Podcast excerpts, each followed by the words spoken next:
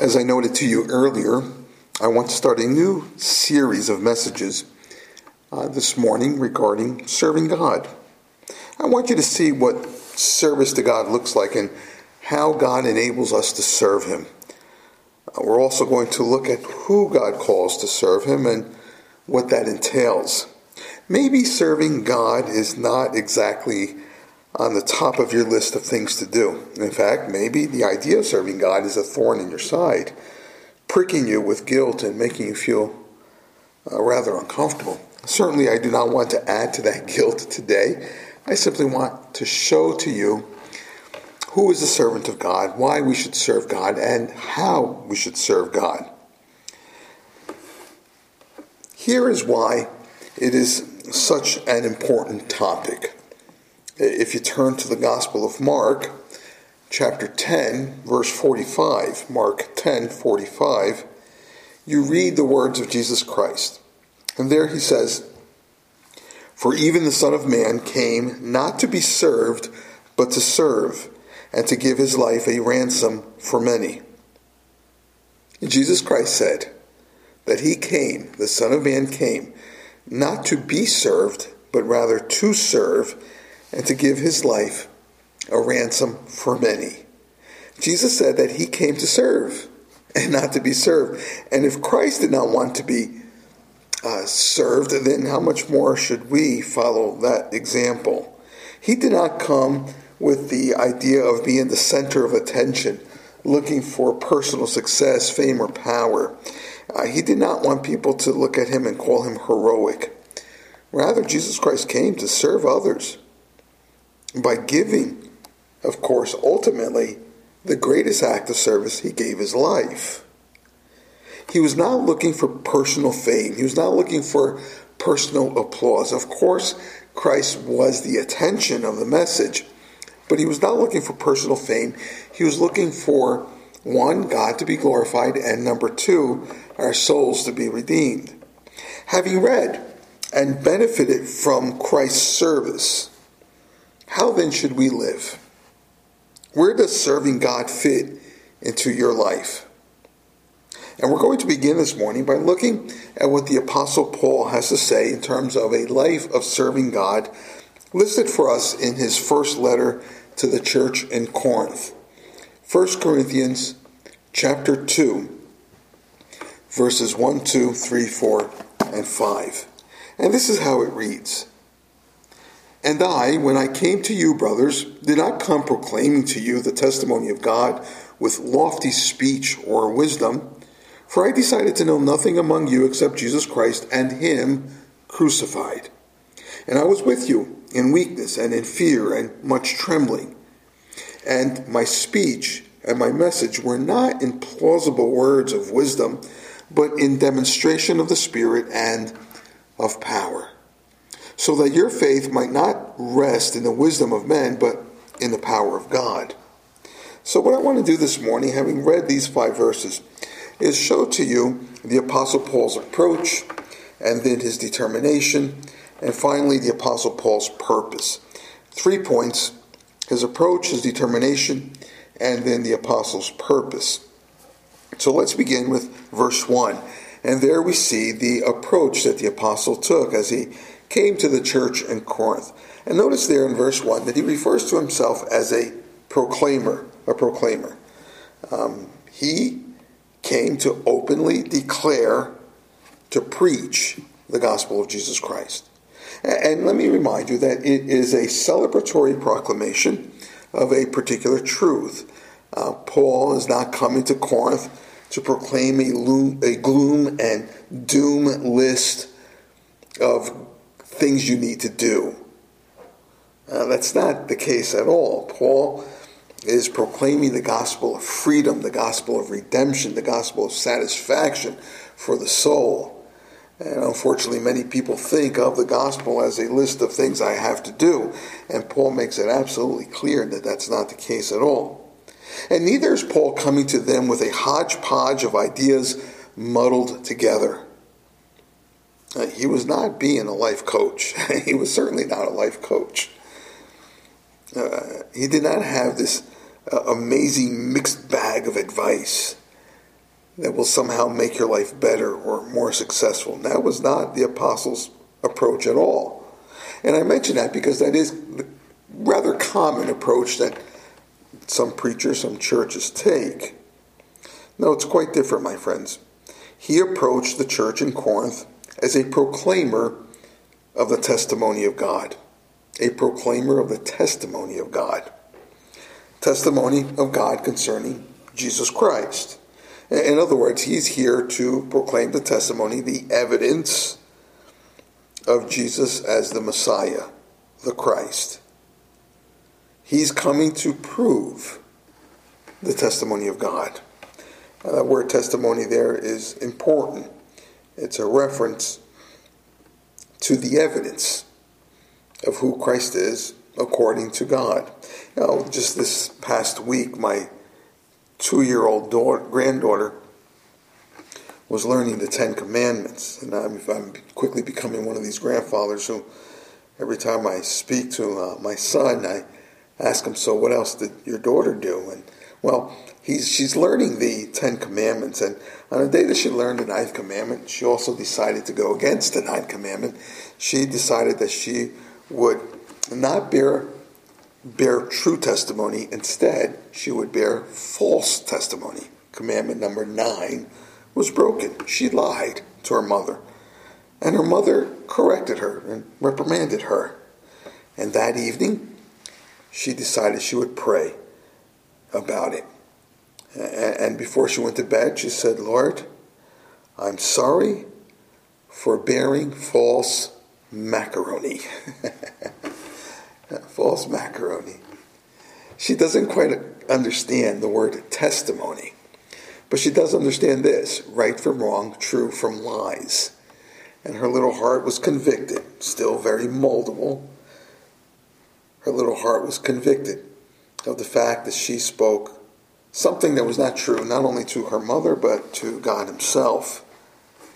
Here, Paul is bearing out the true testimony of God in regards to Jesus Christ, evidence and proof concerning God the Son, how he became flesh, his doctrines, the teachings of Jesus Christ, his miracles to a people, and of course, the life of Christ in general and the death of Jesus Christ. And Paul, of course, was quick then to also convey the importance and the act of the resurrection of Jesus Christ followed by the ascension and exaltation of Jesus Christ. But neither did he forget the promised return of Jesus Christ. And you might say, well, of course, that is the duty of the apostle. The apostle is supposed to do these things. And you'd be correct. But let me remind you that it's not just the duty of the apostle to have this particular approach uh, of proclaiming the gospel. It is the general duty of every Christian. We're all supposed to be proclaiming Christ this way. In fact, in 1 John chapter 5 verse 9, John writes that this is the testimony of God that he has given to us concerning his son. This is the testimony of God that he has given to us, all of us, regarding his son. This is what we are to know. This is what we are to proclaim. And by the way, this is what we should expect as a church that this proclamation would be made. That this should be our approach. That we would proclaim clearly the testimony of God regarding Jesus Christ. I have a general rule for every time I, I preach, and that is that I ought to offend anybody who's Jewish or Islam, Islamic here in the room. It's not that I want to offend people. I have no real desire to offend anyone.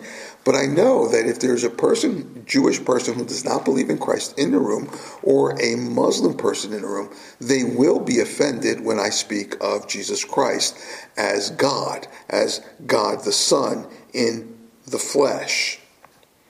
And so they would be offended. And if they're not offended, it means I have not spoken clearly and properly about Jesus Christ. But notice here that the Apostle Paul did not do this with lofty speech and wisdom. Verse 1. He did not come with lofty speech and wisdom, referring here to human wisdom. Now, this is an important fact because the people in Corinth were accustomed to just that. It was a cosmopolitan city. And they loved their philosophers. They loved their rhetoric. They loved their deep religious conversations. They engaged in deep thought and debated ideas. They thrived on human wisdom. And the Apostle Paul comes and he presents quite the opposite to them. He gave them instead the simplicity of the gospel. Now, the gospel is profound. I think we all know that. Profound truth. But it is also simple enough for a child to comprehend. And Paul explains that he did not approach them with eloquent words, though he could have. He does not involve human wisdom in his preaching. No, he involves divine wisdom. In other words, it's wisdom from God's word, wisdom from godly principles. And in 1 Corinthians, if you go back just one chapter, chapter 1, verses 5 and 6, speaks of the power of divine wisdom.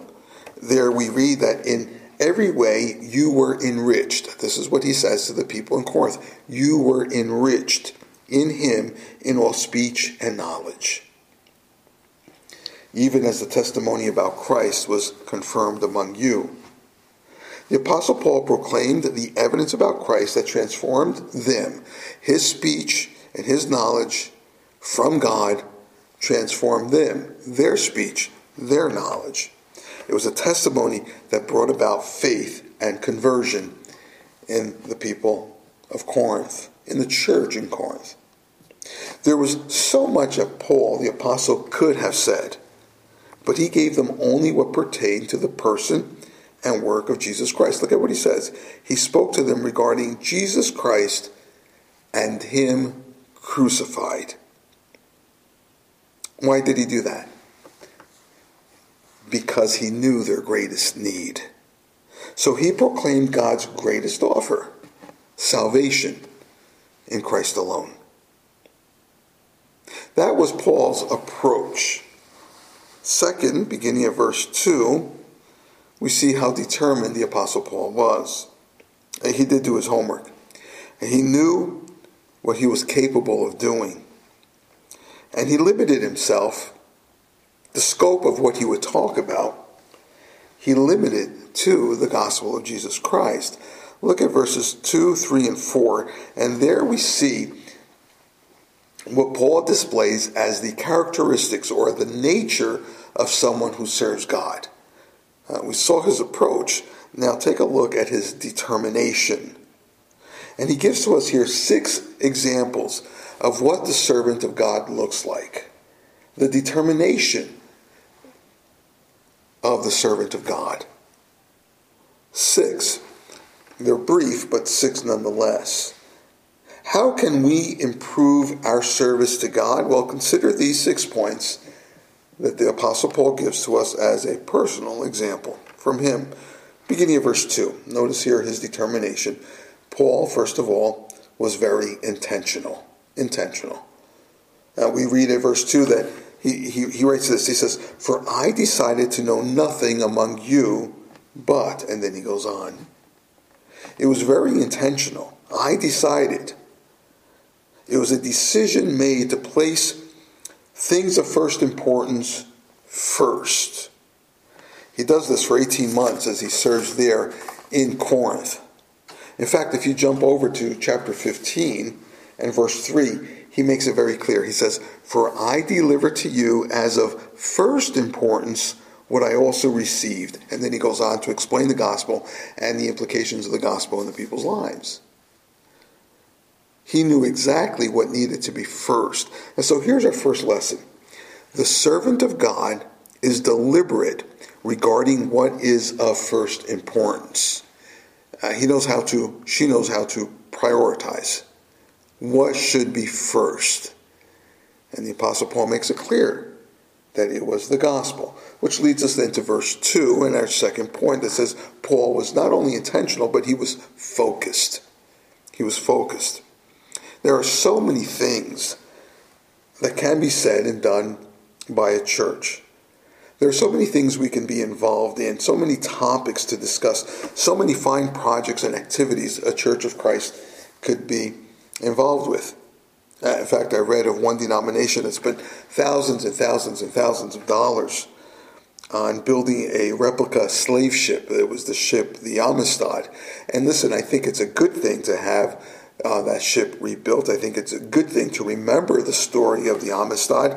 However, I have to question as to whether or not it is the job of the church to build the replica of the Amistad. Because the job of the church is the gospel of Christ.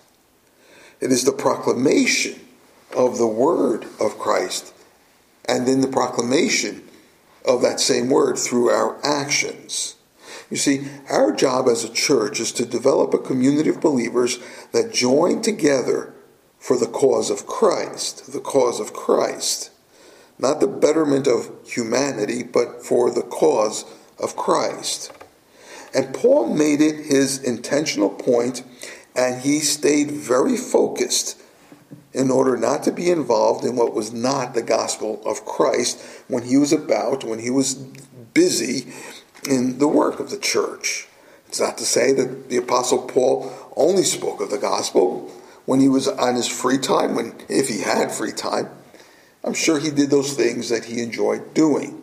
But when he came to the business of the church, it was all about the gospel of Jesus Christ. So, at verse 2, we read this For I decided to know nothing among you except Jesus Christ and Him crucified.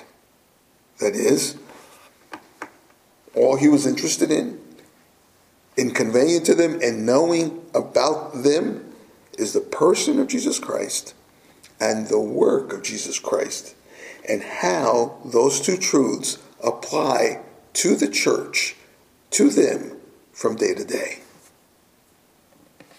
Uh, so here's lesson number two the servant of God stays focused on the mission of the gospel.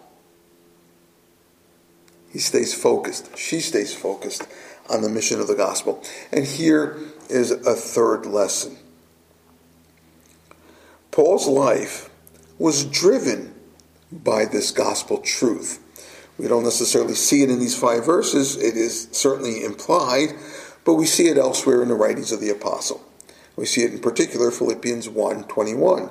And there he says, For to me to live is Christ and to die is gain. For me to live is Christ, to die is gain. In other words, if I were to die tomorrow, it would be a promotion.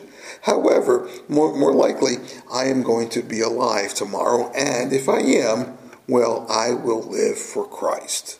He is driven by Christ, by the gospel of Christ in him. And he says in a very similar way, Galatians chapter 2, 20, essentially the same thing. He says, I have been crucified with Christ. It is no longer I who live, but Christ who lives in me. And the life I now live in the flesh, I live by faith in the Son of God who loved me and gave himself for me. It's no longer I who live, but it's Christ who lives in me. And so here's lesson number three, my friends. The servant of God is driven by the truth of the gospel. The servant of God is driven, he's carried, she is taken from day to day by the truth of the gospel. And then we come to verse 3, and there you see a fourth lesson for us. Notice here that the Apostle Paul is not cavalier. He's not cavalier. Um, what I mean by not cavalier is that he is not arrogant. He is not proud. When it comes to the things of Christ, he is not careless he writes this, and it might be a bit surprising to you. He writes, verse 3 I was with you in weakness and in fear and with much trembling. I was with you in weakness and in fear with much trembling. That's a rather interesting statement from the bold Apostle Paul. Well, pastorally, I can understand his reason for being weak and fearful and trembling. Um, there's a true sense in which fear and trembling is part of any sincere preacher. Uh, the pastor has to actually give an account to God for his church. And that should be enough to make anybody tremble. Uh, as a pastor, I have to give an account to you, of to God for you. Uh, and that certainly does make me sweat. Hebrews chapter 13, verse 17 says it very clearly. It says that they are keeping watch over your souls as those who will have to give an account to God. I constantly have to remind myself as I come before this pulpit that this is the means by which God changes lives. I come up here stating that to myself, that this is the way in which God changes lives. And it seems rather silly, doesn't it, that this is the way God would change lives by the proclamation of the Word of God. And meanwhile, while I'm preaching to you, I'm constantly reminded of my own deep weaknesses, even as I remind you of the standards of God for your own life. See, so pastorally, there's good reason for him to be fearful and trembling, but physically as well. There's reason for him to be afraid. Paul, keep in mind, just prior to this, had to escape from being murdered by being lowered out of a window in a basket. People were trying to kill him. He had to escape through a window in a basket. And maybe you know that in the ministry of Paul, in his ministry life, he was beaten, he was stoned, he was threatened. Paul faced lawsuits, he was ridiculed, he was ignored, he was argued with, he was questioned, he was not trusted, he was shipwrecked more than once. He was bitten by a viper, a poisonous viper. And in fact, as we read here from 1 Corinthians, uh, Paul has undergone, according to Acts chapter 18, he has undergone um, having to face the proconsul there in Corinth because he was actually taken to the court on the charges that he was teaching something that was false and illegal. Uh, the case was dismissed, but had it not been dismissed, Paul would have been incarcerated.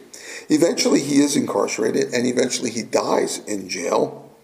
And so we see here how physically he had reason to be trembling.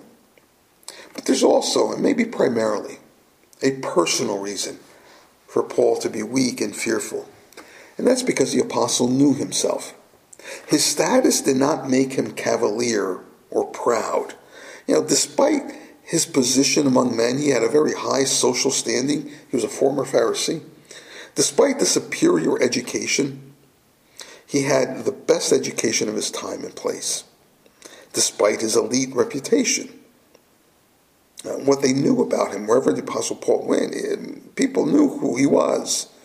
And despite his title as an apostle, that is, his position in the church as given to him by Christ himself, Paul was still aware of who he was, and he approached the proclamation of the gospel with fear and trembling. He knew his weaknesses. In fact, look at what they used to say about the apostle. It's recorded in chapter 10, verse 10. 1 Corinthians 10 10. It says, His letters are weighty and forceful and impressive but his personal presence is unimpressive, and his speech is contemptible, of no account. That's what people knew of the Apostle Paul. Well, my point here is that the Apostle was very much self aware. And that and because he's so aware of himself, he, he does not place himself above his listeners. He does not place himself above the people he is serving. So you see here that the servant of God is self aware and therefore he's humble. The servant of God is self aware and therefore he's humble. And here's number five. Number five. And, and even though all these things are true about him, he, the fear, the trembling, and the good cause for it, Paul is still willing to take risks for the cause of the gospel of Jesus Christ he's still willing to take risks. He did not let his fear and weakness keep him from serving God. And neither did he let his circumstances impede him from serving the Lord. He did not say, well, when I'm better at it or when I have more time, when I have more energy. No, he served the Lord where he was at, at the moment in which God called him and enabled him. In fact, the Apostle Paul says in 1 Corinthians 9.16, he says, Woe to me, woe to me, if I do not preach the gospel. Woe to me if I do not serve God. So here's lesson number five for us this morning. The servant of God is determined to serve while he trusts in God.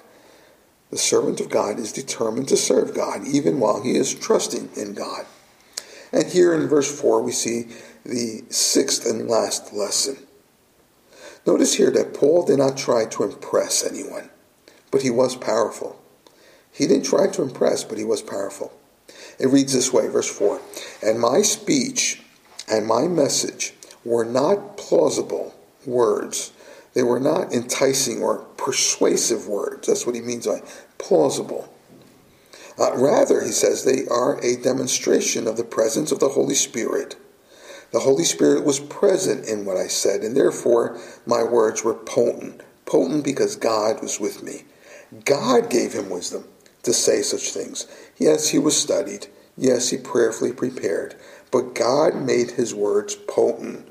They were effective because they were of the wisdom of God. In fact, he says in that verse, verse 4, he says that they were, quote, a demonstration of the Spirit and of power.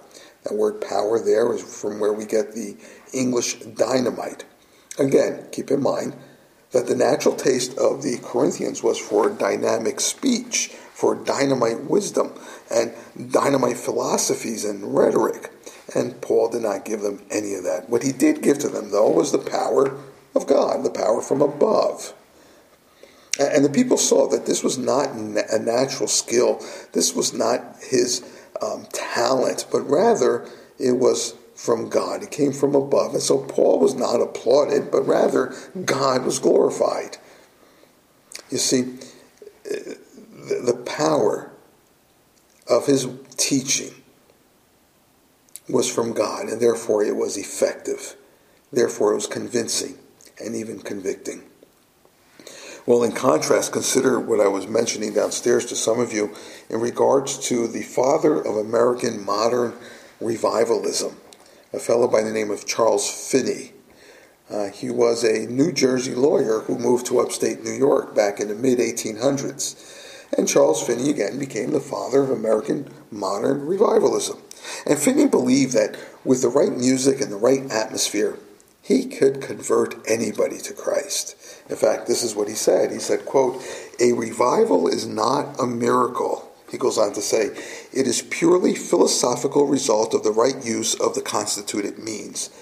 In other words, Finney believed that through his preaching, if you give him the right atmosphere, the right opportunities, the right music, the right stage, the right show, he would be able to bring anybody to Christ. And it was because of Finney that preaching here in the United States went from a focus on the Spirit of God working through the objective content of the scriptures, Jesus Christ and Him crucified, it went from that focus to preaching in order to persuade people to make decisions, and of course, then doing whatever it takes to entice people to make decisions for Jesus Christ. And indeed, He did. He went out of His way to excite people. He believed that if He excited them enough, the constituted means, they would believe. In fact, he had a bench at the front of his uh, church where people who felt like they were getting excited and they might convert to Jesus to come forward and sit there. And he would do this through his oratory skills, the length of his message, the dynamics of his message, the choice of words, and of course the emotions, the right music, the proper atmosphere he would be able to convert anyone. Now, later in life, he did recant some of that, but the damage was already done. Here, the Apostle Paul says, again, verse 2, that he preaches solely Jesus Christ and Him crucified, without any persuasive gimmicks or enticements or dependency on himself. So here's the last lesson for us this morning. In regards to being a servant of God. The servant of God depends on God's power and not on his own abilities. The servant of God depends on God's power through God's word and not on his own abilities. Well, let me make one last point this morning as we look at verse 5. We saw Paul's approach, we saw his determination, and now take a look here at Paul's purpose. Verse 5. Why did the Apostle Paul suppress himself and stick to just this idea Jesus Christ and Him crucified? It's not exactly what people were clamoring for. It does not excite many listeners. In fact, it may very well push listeners away. But Paul writes this, verse 5. He gives us the purpose right there. It's very clear. He says, so that your faith might not rest in the wisdom of man, but in the power of God. So that your faith will not rest in the wisdom of man, but rather it will rest in the power of God. Where will your, your faith come from? From the power of God, not from the wisdom of man, not from the methods of man, not from the antics of man. You see, it is God who imparts wisdom to man, and he does so through his word. It is God who changes hearts through his power. Don't be persuaded by human methods, but rather be persuaded by the Spirit of God. As you expose yourself to who Jesus Christ is and what he has done for you, Jesus Christ and him crucified. Foolishness to some, absolutely. A stumbling block to others, no doubt. But it is the power of God to those who are being saved by it. 1 Corinthians 1:18. Paul's purpose was that the people who would hear his message would find their faith rooted in the truth of the power of Christ he did not want you to be persuaded by carefully crafted human wisdom, by well placed verbs and nouns. He did not want you to be persuaded by appearances or glamour or beauty. He wasn't looking for you to be dazzled by perform- performances or, or, or convinced because of emotions. Rather, the Apostle Paul wants you to know Christ he wants to see, if you will, that success of salvation in you through the gospel. And that does not depend on his skill or his methods. That does not depend on the servant's skill or methods, but rather on the power of the Holy Spirit. Salvation is not dependent on reason. This is what Charles Hodge writes. I paraphrased him. He said, Salvation is not dependent on reason, but on the power of God through his truth when it is applied to the heart. Salvation is dependent on God's truth applied to the heart, not on reason. It's not to say that we do not think through our faith, but it does mean that the truth of God goes against our ability to reason humanly. And so Paul made it clear Jesus Christ and Him crucified. That's what he proclaims. That, that's what we must proclaim, and that's what we must insist on as a church for ourselves. So, my friends, to improve your service to God, take these six examples to heart. The servant of God is deliberate regarding what is of first importance. The servant of God stays focused on the mission of the gospel. The servant of God is driven by the truth of the gospel. The servant of God, this is number four, is self aware and therefore humble. Number five, the servant of God is determined to serve while he trusts in God. And lastly, the servant of God depends on God's power and not his own abilities. So that a people will have faith that is rooted in Christ alone. Now, my friends, go out and serve our Lord.